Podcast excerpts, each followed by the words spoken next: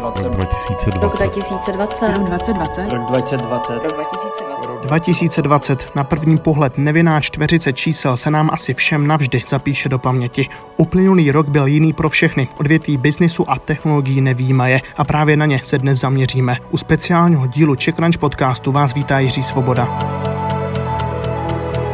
magazínu Čekraň jsme celý rok pokrývali příběhy, které napsala pandemická doba v kombinaci s lidskou vynalézavostí a ke konci roku jsme oslovili aktéry některých z nich. Položili jsme jim dvě anketní otázky. Za prvé, co pro vás znamenal rok 2020 a za druhé, jaké hlavní ponaučení nebo poznatek si z letošního roku odnášíte a co z něj zůstane viditelného do dalších let. Výsledkem je pestrá paleta odpovědí, která je obsahem tohoto speciálního podcastu.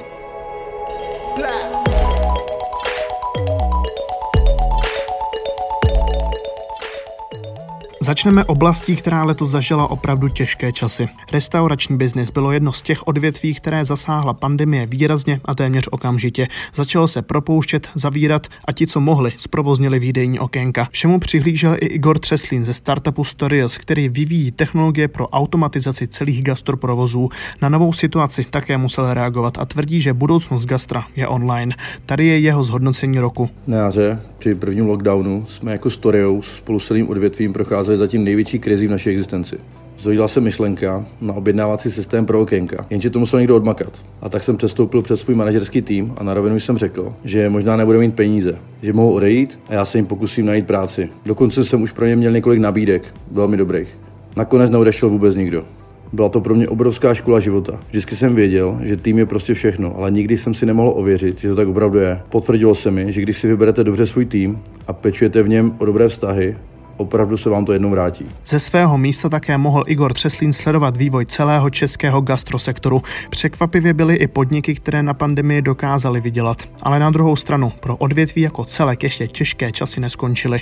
Znám restaurace, které na tom během lockdownu bylo lépe než před ním, protože se totiž dlouhodobě starali o svou zákaznickou bázi, měli na ně kontakty, komunikovali na sociálních sítích zmanežovali si vlastní rozvozy a stáhli veškerou poptávku na sebe. Pro gastronomii ovšem martyrium ještě neskončilo a bankroty určitě přijdou. Už se tomu nedá vyhnout. Očekávám od toho ale profesionalizaci celého oboru. Nejspíše přijde nějaká vlna konsolidací, ale hlavně se zvýší tlak na efektivitu provozu. A zvýšená konkurence přece jenom přispěje lepšímu servisu pro hosta a to je vždycky dobře.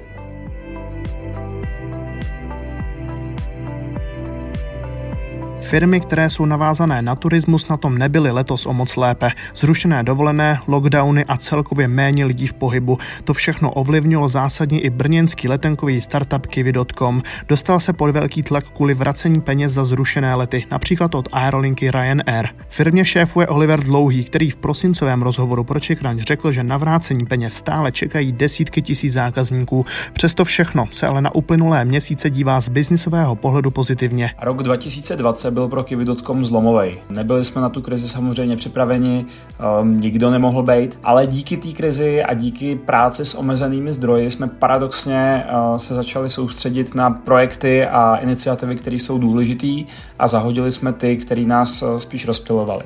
Tahle krize Kiwi.com dlouhodobě přesně z těch důvodů pomůže a proto se na rok 2020 budeme z biznisového pohledu dívat uh, spíš pozitivně. Hlavní ponaučení je nutnost soustředit se na ty důležité věci, jak jsem říkal, a ani v době hojnosti neplýtvat uh, zdroji na ty, na ty méně důležitý. Dodržování procesu je taky absolutní nutnost a i když to někdy vypadá, že, že to je zbytečné zdržování, větší firma se prostě jinak řídit nedá. Velkou ránu pochopitelně dostalo i hotelnictví. Na něm stojí také český startup News. Ještě před časem tato firma, která vyvíjí pro hotely digitální systémy, získala investici ve výši 700 milionů korun a měla nakročeno ke statusu jednorožce. Na jaře ale musela rychle jednat a propustit 40% ze svých čtyřstovek zaměstnanců. Zakladatel News Richard Walter si ale už na jaře uvědomil, že cestovnímu ruchu bude trvat návrat do normálu poměrně dlouho a proto vykročil novým směrem a zpětně hodnotí uplynulé měsíce také pozitivně. Co nám přinesl rok 2020? Určitě hodně ponaučení, hodně momentů, kdy jsme se mohli podívat na to, jak stavíme biznis. Nám to hodně dalo, co se týče že vnitřní nějaké sebejistoty v to, že eh, se dokážeme vždycky dobře rozhodnout. Určitě jsme se ponaučili z toho asi víc se podívat na to, jak, jak můžeme vlastně firmu co, co co nejvíce obrnit. Myslím, že rok 2020 byl eh, opravdu takový zlomový pro spoustu firm. Vycházíme z něj paradoxně, když se podívám na zbytek světa, tak si myslím, že jsme teď skoro silnější, než jsme kdy předtím byli a rok 2021 eh, pro nás opravdu bude rokem, kdy přijde takový jako velký, velký třesk pro nás. Hodně se těšíme, hodně se rádi loučíme s rokem 2020, ale uh, myslím, že opravdu byl to, byl to rok, kdy jsme se hodně naučili a, a byl obrovsky přínosný pro nás.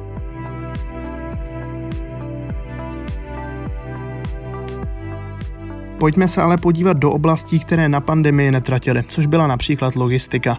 Jen letos na Vánoce podle některých dopravců lidé posílali až dvojnásobek balíků oproti předchozím sezónám. S větší poptávkou po nakupování přes internet přišla i větší poptávka po službách, jako je zásilkovna. Ta ale zároveň musela řešit netypickou situaci, když na jaře téměř ze dne na den přišla kvůli zavření obchodů o síť svých výdejen. Poslechněte si šéfku zásilkovny a skupiny Paketa Simonu Kjonkovou. Za zásilkovnu mohu říci, že za 10 let naší eh, existence jsem eh, nikdy nezažila tolik změn a tak náročné podnikatelské prostředí jako právě v roce 2020. Z hlediska biznesu naší skupiny Paketa vnímám rok 2023 spíše úspěšný, jelikož jsme opět narostli o více než 100%, konkrétně o 121%. Samozřejmě se měnila celá řada pravidel, ale na druhé stranu eh, Paketě a zásilkovně se narodilo v rámci covidové pandemie mnoho nových projektů.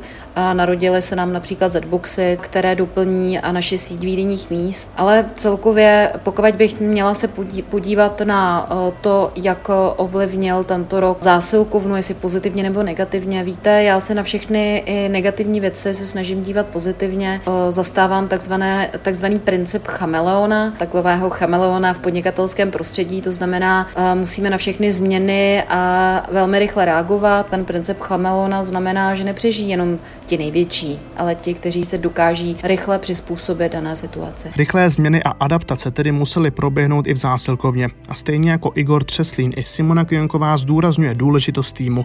Ve firmě vypracovali i podrobné scénáře, které celou skupinu paketa připraví na nadcházející možné změny. Mohla jsem se a dokázala jsem se opřít o uh, skvělý tým, o moje skvělé kolegy. U nás v zásilkovně jsme taky vytvořili několik scénářů a to uh, ve chvíli, kdy uh, vláda vedela nová opatření a my jsme měli vždy pouze někdy pár minut, někdy pár hodin, někdy pár dní maximálně na to se na tu změnu nachystat, připravit. To si myslím, že jsme se jako skutečně naučili, to znamená připravovat uh, scénáře, dokonce je označujeme i barvama a na každý ten scénář máme samostatný tým. Když přijde něco opět negativního nebo přijde opětovně nějaká další změna, změněna, tak jsem naprosto přesvědčená, že tím propůje paketa a zásilkovna velmi hladce, protože na všechny ty akce už jsme připraveni. Hodně divoký rok má za sebou také pilulka. Rychle rostoucí lékárenská skupina čelila stejnému náporu jako jiné e-shopy a naopak úbytku provozu v kamenných pobočkách. Zároveň v říjnu ale vstoupila na burzu. Poslechněte si spolu zakladatele pilulky Petra Kasu. Jehož přístup se téměř doslova shoduje s tím, co říká Simona Kjonková. Od začátku roku, někdy v únoru, v březnu, se kompletně přeskládal celý biznis. Všechno se točilo kolem menšího pohybu v kamenných pobočkách a výrazného narůstu na internetu a vydrželo to prakticky až do konce roku. Pokud nám rok 2020 přiměl přinést nějaké ponaučení nebo nějaký poznatek, tak to rozhodně bylo to, že nevítězí ti největší, ale vítězí ti, kteří jsou schopni se nejrychleji přizpůsobit. Viděli jsme nejen ve zdravotnictví a nejen v našem oboru, jak je hrozně důležité, aby firmy byly flexibilní, aby byly schopny škálovat, aby byly připravené na digitalizaci, protože ty situace, které nastaly, tak mnohdy vyžadovaly reakci v řádech dnů či hodin a nebyl čas moc přemýšlet o tom, co stihneme a co nestihneme připravit. Bylo potřeba reagovat okamžitě a my jsme naštěstí firma, která takto uvažuje. Adaptabilita ale není všechno. Pro firmy letos víc než kdy jindy byla důležitá schopnost fungovat online. Ty firmy, co to zvládly, měly tento turbulentní rok o něco lehčí. Přesvědčil se o tom i Michal Menšík, šéf logistického startupu Dodo, které je jedním z nejrychleji rostoucích firm v Evropě. Není to tak ani ponaučení jenom moje, ale myslím si, že celého toho trhu je takové, že jak je strašně důležitý mít eh, kompletní digitalizaci už eh, minimálně rozběhnutou, ne už jako jí hotovou. Takže každá firma, která dneska na to nebyla připravená, myslím, že to jasně pocítila. Mm, já si přeju jenom, aby všechny ty firmy tomu věnovaly ten prostor a čas, aby se co nejrychleji zdigitalizovaly a byly připraveny na tohoto novou éru tak nám to vlastně ukázalo, že jsme víc připravení, než jsem si sám myslel. Ta digitalizace naší firmy proběhla velmi dobře.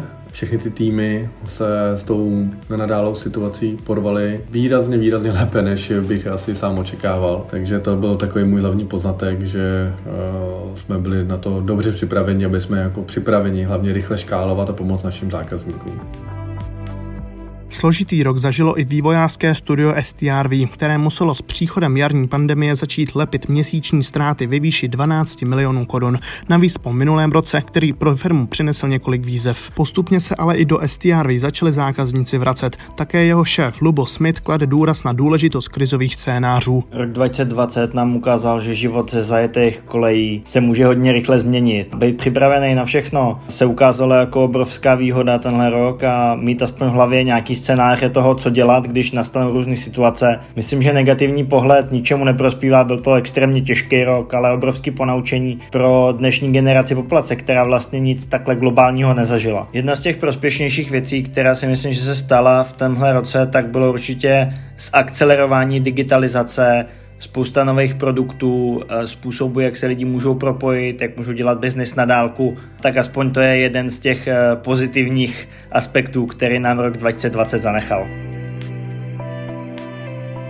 Hodně se letos naučila i Dita Formánková, známá jako spoluzakladatelka vzdělávací platformy Čekitas. Letos nastoupila i do antivirového giganta Avas, kde bude řešit inkluzi a komunitní projekty. Stejně jako její předřečníci zmiňuje adaptabilitu jako jeden z hlavních aspektů tohoto roku. Tak rok 2020 nám vysvětlil na vlastních prožitcích a často i bolestech a tu klíčovou kompetenci budoucnosti, což je adaptabilita.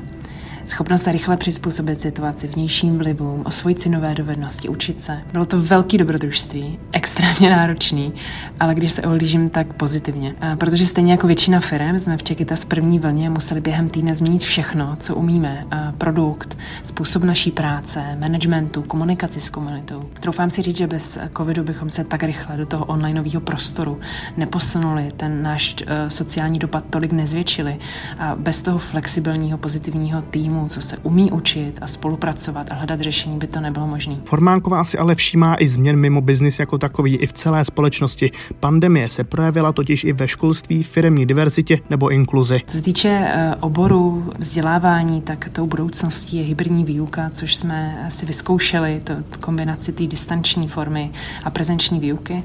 A myslím si, že to největší výzvou bude najít ten správný balans a to jak ve formálním, tak neformálním vzdělávání. Ve školství to bude i inkluze, neboť vznikly velké rozdíly mezi žáky eh, podle rozdílné vybavenosti škol, i domácností a třeba i digitální gramotnosti učitelů. A s ohledem na diverzitu ve firmách, tak tam jsme se bohužel vrátili o pár let zpátky, protože ženy ve větším poměru vzhledem k mužům ztrácejí práci anebo úplně odcházejí z pracovního trhu. Co mi udělalo velkou radost a, a dalo velkou naději, tak bylo to obrovské množství energie a soudržnosti a solidarity, eh, které se objevilo v občanské společnosti společnosti v té první vlně.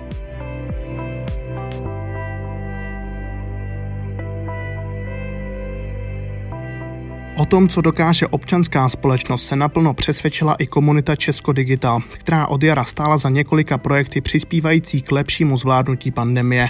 Patří mezi ně portál Dáme roušky, iniciativa Učíme online nebo informační web COVID portál. Z pozice provozní ředitelky Česko Digital byla u všeho také Eva Pavlíková. Rok 2020 nám Česko Digital ukázal, jaká je ve společnosti neuvěřitelná síla pomáhat druhým. Pomáhali jsme, kde to bylo potřeba, s rouškami, s online výukou nebo v péči o duševní zdraví. Někdy to bylo fakt náročný, když nám komunita doslova přes noc vyrostla na dvojnásobek. Ale našich více než 3,5 tisíce expertních dobrovolníků nám ukazuje, že pomáhat je normální a za to jim všem patří obrovské poděkování z celého srdce. Vždycky mě v hlavě zní věta mojí zlaté partičky Radky, která říká, že Česko Digital je projekt, který běží neuvěřitelně po proudu a vše se děje přirozeně. A mnohokrát jsme to v komunitě zažili, kdy pomoc přišla přesně v ten správný čas. Komunita je prostě dar a síla společného tvoření a umění spolupráce. A pro příští rok si přejeme pro českou společnost prohlubující spolupráci a synergii na místo tříštění sil. Rok 2020 byl pro každého z nás těžší i po psychické stránce. Stres byl všudy přítomný a někteří se s ním jednoduše vyrovnali hůře než jiní. Do všeho samozřejmě promluvá i to, jakým způsobem, zda zdravě či nezdravě, víc než kdy jindy pracujeme s technologiemi. Všímá si toho i Karolína Presová z iniciativy Reflect Me, která pomáhá lidem hledat rovnováhu v digitálním světě. Jinak byl pro mě tento rok nesmírně zajímavý, protože jsme měli možnost v plném rozsahu vidět, jak ty pozitivní dopady technologií na život, um, kdy mohli pracovat na dálku, učit se, komunikovat, ale i ty negativní dopady. Pozorovali jsme vzrůstající mentální problémy u všech věkových kategorií, spojené právě s nadužíváním třeba sociálních sítí, vzrůstající samotu a izolaci, a u dětí čím dál intenzivnější zkreslení reality právě tou digitální realitou a samozřejmě také problémy se soustředím nebo sebevědomím. Podle mě to byla jen ukázka toho, jak se to může dál vyvíjet a jak je potřeba se s technologiemi okolo nás zžívat zdravěji. To byly svědectví desítky osobností z české podnikatelské a technologické scény o právě uplynulém roku. Jak jste sami slyšeli, některá ponaučení se opakovala často. Klíčové bylo rychlé uspůsobení, digitalizace a hlavně tým nebo komunita, která dokáže zabrat i v těžších časech. Do budoucna mohou pomoct i scénáře na každou situaci, která ještě může nastat. To byl speciální díl Crunch podcastu. Díky všem, kteří přispěli svými postřehy a vám posluchačům přeju za celý tým Crunche všechno dobré do nového roku. Nasledanou.